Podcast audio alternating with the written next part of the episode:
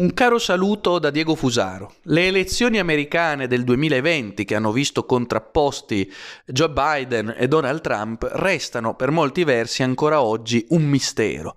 Un mistero irrisolto, forse irrisolvibile, comunque un mistero.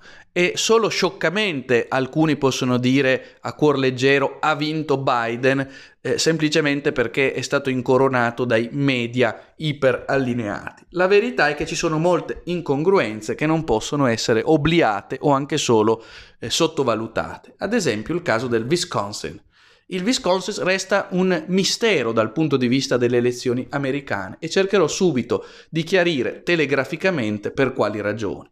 La notte successiva alle elezioni, al famoso Election Day, accade una cosa. Il sistema Dominion eh, registrò l'arrivo di centoquarantatremilatrecentosettantanove voti per Biden e solo tredici per Trump. Ripeto, il sistema Dominion nella notte successiva alle elezioni registrò l'arrivo di centoquarantatremilatrecentosettantanove voti per Biden e per Trump solo tredici voti.